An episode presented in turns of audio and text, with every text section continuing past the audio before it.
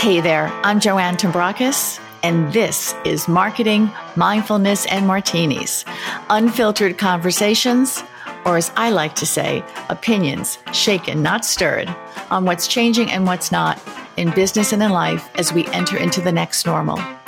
So pour yourself your beverage of choice and let's get to it.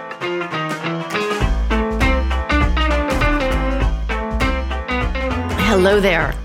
So today I'm going to do a solo episode. Well, it might be more like a rant at times on what seems to be everyone's favorite subject these days the metaverse. But first, as one of my students recently pointed out, I, I do like to start these things with some history. So here goes. My father, my father was a technology nerd long before there was such a thing. He got into the refrigeration and the appliance business when that was all brand new and shiny. My mother said when they got married in 1951, they had no money, no furniture, but they did have a Crosley TV perched on a cardboard box in the living room. Over the years, Dad always brought the latest innovation into our apartment. From the dishwasher that connected to the sink with a hose, I kid you not, to the tape recorder with an external handheld microphone. I suppose you could say I was raised to embrace the next new shiny innovation that was invented. I've always considered myself an early digital adopter. I got my first Mac laptop in the early 90s when we used dial up modems. The slowness I can't even begin to describe to anyone who didn't experience it. Dial up modems to access the internet, and AOL was the email provider of choice. That was long before I had a clue that one day I would teach digital marketing at NYU. Now, getting online in those days required a lot of patience, a virtue I have never mastered very well. But I did embrace this new way to communicate, the beginning of what we called the information superhighway. Luckily for me, I had a good friend at the time who was a coder and helped to take the mystery out of everything.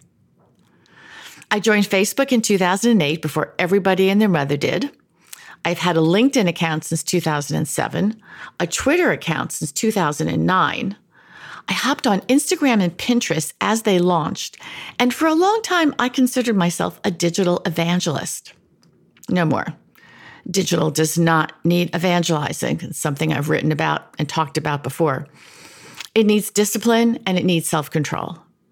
A great example is the woman who I read about this week who began a no social media in the morning rule and increased her productivity dramatically. It's something I'm currently experimenting with myself, and I will leave it to you to see if I start to produce more content because of it.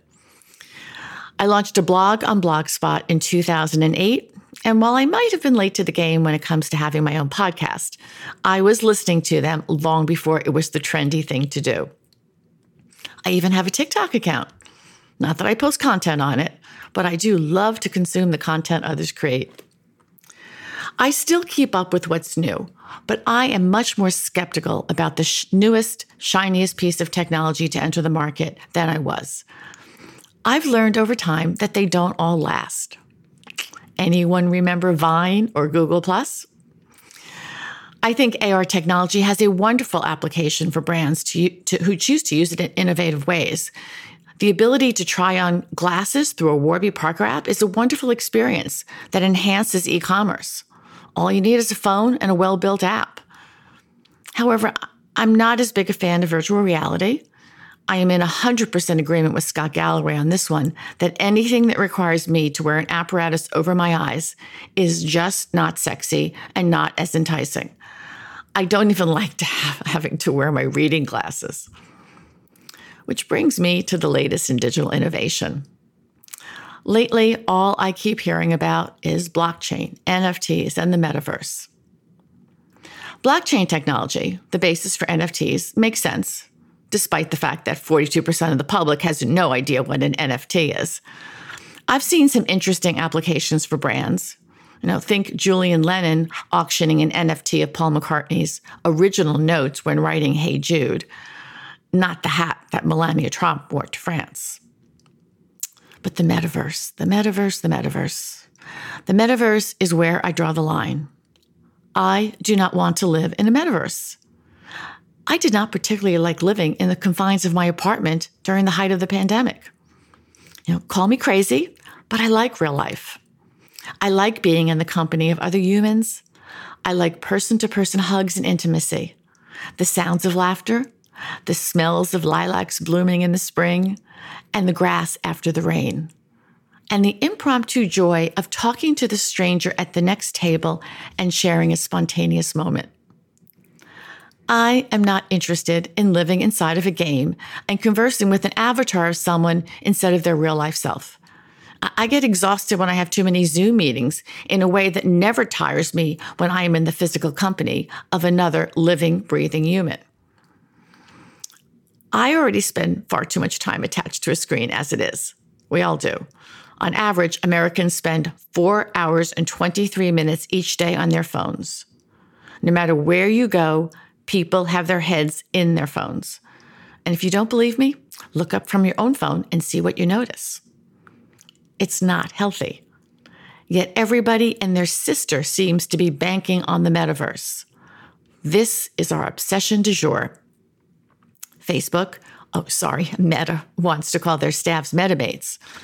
Actually, Mark Zuckerberg does. It didn't go over well with his employees, proving once again that you can be smart but have no real understanding of humans or social skills.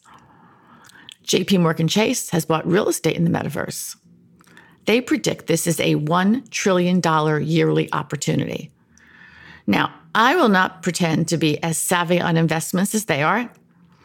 And I certainly want to believe they have done their homework on this, but it's enough for me to reconsider the fact that I bank with them. Disney appointed a media and tech veteran to head their metaverse strategy. That I get. Animation is what they excel at, and I have no doubt they will create some great extensions of their brands. But is this really where we're headed as a society? Living our lives in a made up version of the universe instead of actually living in the real one? You know, I can remember my Nana sitting in her wingback chair in her second floor walk up in Brooklyn years ago when the conversation turned to our race to the moon in the 60s. Something my father was very excited about. She pointed to the sky, looked over to me, and shook that finger and said the man upstairs did not like us fussing in outer space.